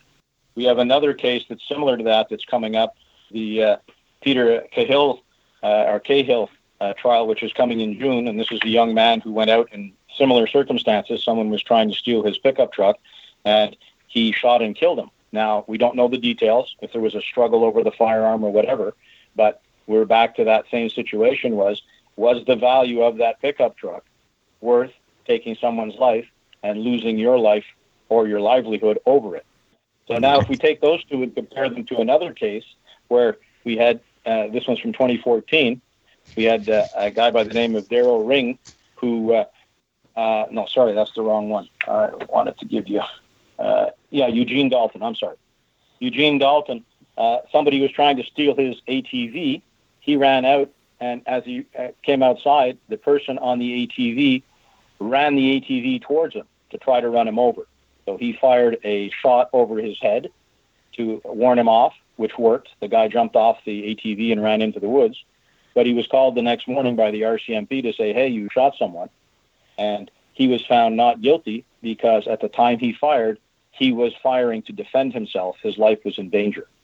Mm-hmm. That's just a, it's, it's a, a, simple difference between them. Life he still got yeah, he still got incredibly lucky because there's a lawyer attached to every bullet, and he fired Absolutely. a warning shot. He fired a warning shot to to try and protect himself, and instead shot someone else. He actually would have been better off shooting the driver of the ATV. Well, that, no, that's who he hit. He hit. Oh, he did hit the guy. Yeah, oh, okay. Oh, good. In, okay. In the upper arm, yes, but I thought he wounded an innocent bystander. No, I'm sorry if I wasn't clear. No, no. He, okay. Uh, he, did, he, did, hit the driver or, or the thief, basically, and uh, because of that, he was acquitted because of the, the fear for his own safety. Yeah, he's about to be run down. It's a different than exactly. if he's coming at you. That's one thing. If he's driving away from you, uh, holster the gun and call nine one one. Right. Yeah. And, and you can't shoot someone for what they did do, you can only shoot them for what they may be about to do if it involves protecting yourself or someone else. Like you can't shoot them after they've done it. That makes you judge, jury, and executioner. Right. And that's what they call vigilantism, which is not self defense. Exactly. Right. Yeah. So, right. and and at the same time, I really do feel for people who live in rural areas who feel helpless because they can't get police protection. They can't they're they're kind of off in the wilderness, in the frontier, so to speak, um, a long way away from police assistance, and people are coming onto their property and taking their stuff. I, I, I get the extreme frustration that would drive me mental. Mm-hmm. Well, yeah. I, I agree with you. The problem, though, is that the, the amount of time of police response is irrelevant, where, regardless of where you are. If it's 30 minutes or if it's 30 seconds, 30 seconds can be too long as well. In St. Catharines, true. Ontario, a few years yep. ago, uh, the, the police put up a video of two guys kicking in a front door uh, of a house. From the time of the first kick until the door uh, broke in and they shot the father of the family inside the house was 20 seconds. Yeah. Yeah, this is you true. can have you can have whatever response that you want, uh, unless you're ready to handle a situation where your life may be in danger immediately. Uh, you're basically saying, okay, whatever comes, I've had a good life. Mm. That's true. Yep. Very, very true. That's um, there's we, there's we a talk popular About, we talk about reaction times and how fast somebody can uh, run across 21 feet when they're armed with an edged weapon. It's one and a half seconds. A police Yeah. officer sitting outside your front door when he gets the 911 call from you because someone's in your bedroom with a knife can't get out of the car in one and a half seconds. No, no, that's right. Well, uh, and that's why there's a popular phrase in the states. Um, I carry a gun because I can't carry a cop. Exactly. Yeah. Outstanding. Okay. Any other final uh, thoughts or topics you want to touch on, Dave? No, it's just again the warning that uh, property is not a deadly force situation ever. Uh, if a life isn't in danger, there's no use of deadly force. That's the, the real key. Yep, that's Canada. That's just the way it is. Yep. Well, it's it's the same way Very in most good. places in the United States as well. It's not just here, but uh, here for sure. Yeah. Absolutely. Excellent. All right. Okay. Well, thanks again, Dave. And before we let you go, could you let the listeners know how they can find you, where they can find information about CAPS? Maybe let us know your website, etc. Sure. Uh, the website for the training is CAPS, C-A-P-S hyphen training dot com. Any Uh, upcoming? Sorry, Dave. Go ahead. Yeah, uh, you can join the mailing list there, and we'll give you uh, updates when the book comes out and courses, etc. We're going to try running courses again after the book comes out. Hope, hopefully, the, the book will generate an interest enough that we can start a cross Canada tour again. Oh, that'd be fantastic. Yeah, excellent. That would be good. And I'm looking forward to getting a copy of the book as well. Hmm. Well, I'm looking forward to being able to give it to you. yeah. So, all right, Dave, we're going to let you go so you can go back to writing. All right, thank you. Thanks, Dave. Take care. Right, bye bye. Okay, and we're back. Uh, and we want to quickly thank Dave Young again for taking time to talk to us tonight. Uh, that was a really excellent interview. I learned a little bit.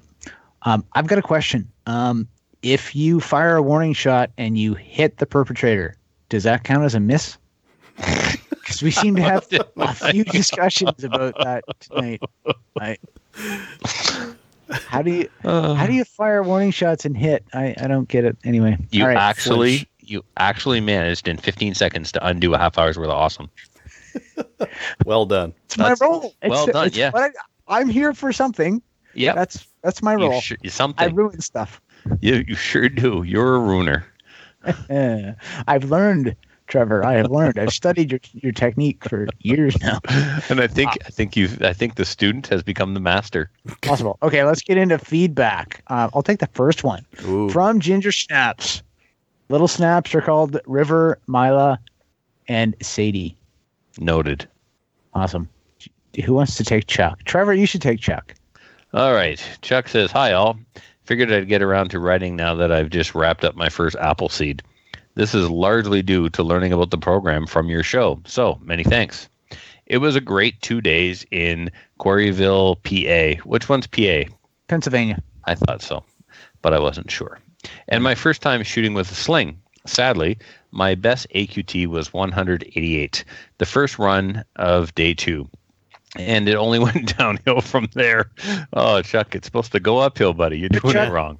Chuck, you didn't rage quit, so it could have been worse. Easy. Easy. What's worse, to rage quit and not keep going down the hill or to stay and go down the hill? As uh, rage quitting is always the worst option. Whatever. Anyway, uh, the plus side is I've got a second reason to attend another course and have an interest in getting involved once I do get the rifleman patch. Uh, got us got some practice to do. Got some practicing to do. Aside from that, I enjoyed the precision rimfire episode and have enjoyed the show overall. Even though you've brainwashed Matthew and Banished. to join Vanished. Yeah, You've vanished. banished, yeah. Even though you've banished Matthew to join Owen in the IMA category. MIA. Uh, thanks. Yeah, uh, missing in action. MA yeah, missing in action. Yeah. Yeah. What did I say? MAI? I- No, I don't know what you said, but it wasn't. You said right. MIA. No. I'm sure I said MIA. We'll go back and we'll listen. Listen, I know where I I. I can see Matthew from here. He doesn't struggle against the ropes as much as he used to, so it's, all good. And I guarantee he's not gone to the LARPing side. So No, just busy with the babies and stuff. He had to go and make a baby, so it'll take a, it'll take up a man's time. Um, thanks for the great show. Keep up the good work, Chuck in Pennsylvania. Awesome. So we have the Maple Seed Queen on our show, and he learned about Appleseed from us. I think we're doing it wrong. Possible. Possible. Now we've we've talked Appleseed forever before we got the whole Maple Seed thing on the show. Mm-hmm. Well, that's because Appleseed came first. Yes, it certainly Maple did. seed came from people going to Appleseed. Yep. Oh yeah, no, no, no. They they had a good idea, so we stole it. It's the Canadian way. And you know what the best part? I was on that first trip and I didn't get involved in Maple Seed. I didn't do 25, event, 25 events last year and pull my hair out and do all that stuff. I'm winning. Yeah, you absolutely are. And I I started the, down the instructor road and uh, decided to pull over. Oh, yeah. yeah, I'm I'm pulling the car over, and it's going to stay pulled over for a while. I ain't got time for that. Well, you No. get a really good tan. Yeah, I guess, but uh, no, there's no time for that. No. So okay. Adriel, do you want to take the last one? You bet. From Ginger Snaps. Uh, oh man, I'm gonna read it as it's written. please Rows, do. rows and cons of arming teachers in the classroom. Uh, I believe most teachers are underqualified and inadequately trained with firearms. A good start would be Rick Wood's course? Question mark. Or gun control, because we all know that works. Trevor Ring a teacher and is a well trained firearm enthusiast, but he can't run uphill without blowing a hamstring or run with a gun in his holster. Oh, you son of a! Sore Richard unit, you can't even beat it. Keep your Richard in a vice. James B. Okay, Trevor, in your defense, inside the schools you have been in, are there many moderate inclines? We Like, what are the chances of you? We have blowing a elevators. Yes. Have you And- ever okay, AD'd in a class? I have n-. I have not. I love the video where the cop does. All right, let's get serious about this for a second because I uh, I got a go button moment here. I'm getting really tired of seeing people talking about arming teachers. Um, obviously, the context here is within the United States. We're never going to see armed teachers in Canada. Give your head a shake. So, pros and cons of arming teachers in the classroom. There's a more um, there's a, there's a bigger question that needs to be asked here before we start discussing the pros and cons of arming teachers. Has it ever occurred to any of you people talking about we should arm teachers that teachers didn't get into the business of education to become armed guards? Okay, uh, if I could, if I had the right to carry a firearm for self defense and was allowed to carry it on the job, I would. If I got to school on Monday and my employer required me to carry a gun, I would find another job. Here's the difference I didn't sign up to become an armed guard in a school.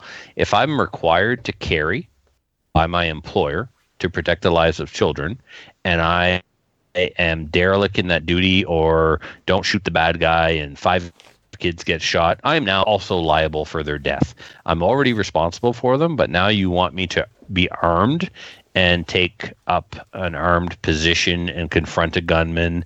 Um, or like James says here, I believe most teachers are underqualified and inadequately trained with firearms. Absolutely, because they didn't take Guns 101 when they went to teachers college. They took how to teach math and how to teach English. All right. So you're absolutely right, James. Teachers are, you know, uh, for the most part, I mean, yeah, there are teachers out there like me. There are teachers out there that are more qualified than me and have more skills than I do with a firearm, but they are the exception, not the norm. So I'm just really frustrated with all these people talking about arming teachers. Given the choice, I think you'll find most teachers would say, yeah, no thank right? I didn't sign up for this. I didn't sign up to carry a gun. And Mhm. if I have, if I ha- if I'm required to carry a gun, then I'm going to go in a line of work that requires me to carry a gun, like law enforcement or security. Uh, teachers signed up to teach. If some would carry a gun, if it was their choice, but if they're required to carry a gun and the liability that goes along with that, I think I think you would see a lot of them jump ship. And then, of course, there are some that there are police officers that shouldn't be carrying guns for crying out loud. Can you well imagine teachers who were uh, who are suddenly required to carry a gun, who never practice, don't want to practice, don't want to be carrying a gun, but can't go get a job somewhere else? God, it's a nightmare. Nightmare. waiting to happen. We just had some stupid teacher have an AD in the classroom because he was giving us safety. Like, what the hell was this guy doing in his classroom with a loaded firearm? Honest to God, it's not a gun range. It's a classroom. You had children all around you. And what, he injured three of them? This guy should go to jail forever and never see the light of day because he's so friggin' negligent and stupid. Yep. I okay, Trevor. I mostly agree with you, like ninety nine percent. I'm just gonna throw out a few things. Um, I I don't agree with requiring teachers to be armed, but I do agree with people who live in states that allow concealed carry. If they have a concealed carry permit, why should they? They should be able to be armed when they're at work. I, I don't I don't see a problem with that. I also don't see a problem with uh, school programs where teachers volunteer to get training if they choose to volunteer to get Yep. training. Not a requirement, Yep, but I a, agree with that too Yep. because then then it's their choice and Yeah. they're doing it because they really want to and they're going to be invested in it. exactly. Yeah. When I did my Mag 40 course, there was at least one, maybe two uh, teachers there who were doing the Mag 40 course as part of their training to be an armed to, to be armed while in school. So yeah, that's the other thing too, Brian. This is already happening. There are districts Yep. all over the place that are already arming teachers. I actually was in a meeting once with a member of my school board, and I had already been to Mag 40, and somebody brought some comment up, and she said off the cuff, "I'd sooner arm some of you." And I wanted to jump all over that and go, "Really? Oh my God, really?" you can arm me, but no. If my employer required me to carry a gun, I probably wouldn't. Yep. because- and that's yeah, and that's you, and that's your choice. But if I had the right to carry it to protect myself, I would. And anybody comes in the classroom, uh, they're there to kill me as well as them. So I'm going to make them dead before they make me and my pupils dead. Yeah. yeah. Now you you had mentioned that uh, if you were an armed teacher or that was part of your job, and you didn't fulfill your duties and you didn't kill the killer or the teacher didn't kill the killer and do all that, you'd be liable for that. Um, I don't think that's the case. It's certainly not the case with law enforcement that they're held liable for not shooting the perpetrator. Yeah, they can just Um, hang out outside the ultimately- school. They don't even have to go in. Well, let's not Yeah, even get into saw that. But It would all ultimately, depend- yeah, it depends, Brian. I mean, ultimately though it is the perpetrator who perpetrates the act it's the shooter who does the, the wrong thing they're the ones who are guilty we can't really hold somebody accountable for not stopping somebody from doing a bad thing yeah, perhaps. Okay Cool. All right. We're good on that one. Yep. Trevor, Wow. you're uh, you would do it if you had the option. If you were forced to, you wouldn't. You're just a contrarian, I guess. No, I just I didn't sign up to uh, be an armed guard. I signed up to educate. And if But I wanted to be an armed armed guard, guard, if you had the option. well, I did look into becoming a CBSA officer a couple of years ago, but uh, that's a story for another time. Yeah. All right. yeah fair enough cool all right um hey listeners if you would like to send the show an email send it to slamfireradio at gmail.com um, and we will have a long-winded discussion about your comments possibly. And if it's funny we'll definitely read it. itunes reviews uh, looks like we got nothing new nothing from the podbean. Let's get on to shoutouts. Trevor. Uh, t- to the mini snaps, uh, Brooke, Milo, and Sonia. Here's your shout out. Um, thank you for the cute video, and I'm looking forward to. Um, we got a little side bet going. The girls and I. They uh, they want to hear me sing a song on the show, and uh, they told them to put their money where my singing voice is. If they want me to sing on the show, they got to pay for the privilege.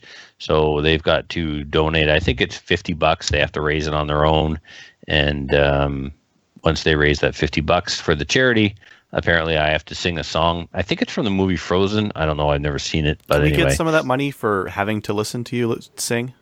that seems fair adriel Mm. i could I- Yeah. i think that's only fair yeah, so uh, brooke milo and sonia um, yeah i look forward to that interesting all right adriel nothing you got no shoutouts you No. don't love anybody okay No. Uh, a Full quick shout out to Rod Giltaca of the CCRF. Thank you for the kind words. Rod. ccrf CCFR. Oops. It I'm actually dyslexic. says rf I know That's I typed the it. uh, that's the French version.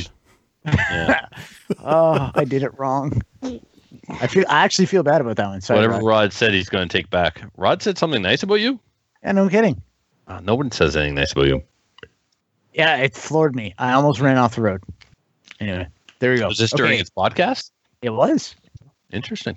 Yeah, he uh, he actually gave me credit for the podcast or the blame, depending on how you look at it. So For for what? For the CCFR radio? Well, for the for the idea, because I, I was talking to him uh, at the charity shoot in uh, that uh, Kelly and Kevin ran, and I said, "Yeah, you have these videos are great. There's great inf- information. You should do it as a podcast so that more people can get it." And he eventually did. That's hilarious. Oh. Yeah, no kidding. Considering Adriel and I started it, but whatever. Well, I, I don't know. I didn't look. I didn't say he was right. He said nice things about me. I'm gonna roll with it. I'm not gonna Yeah. question the validity of what he said. It's it's Fair. nice. So Yeah. anyway, all right. Take put it in the win category. Yeah, exactly. Uh, I'm trying to. Uh, Patreon supporters, we now have 78. We have a new Patreoni, Anthony, at 30.8. Really? Is Why that what you do that? Why would How did that? you put in 0.8 of a cent? How do you do that as a patron? It's obviously three dollars and eight cents, but I put it in as three oh eight the caliber, and you know all this. You just like to poke the bear. Okay, go with that. Whatever. Consider the bear probed. All right. Probed. Yes. Uh, Patreon supporters, you should have received your patches in the mail.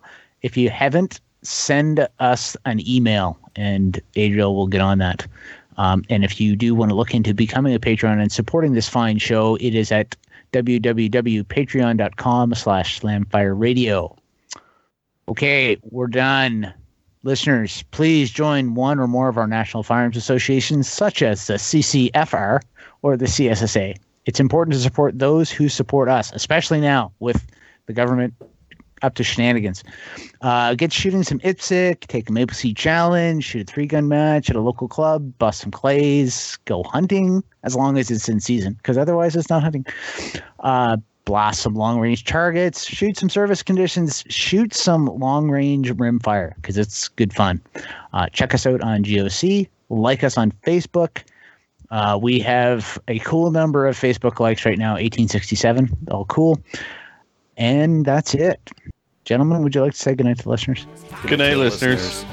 Good night, everybody. Good night, Kelly. Oh, yeah, good night, Kelly. So if you have any comments or questions for the show, please send an email to slamfireradio at gmail.com. Now go grab a gun and shoot something. When the talking is over, it's time to get a gun.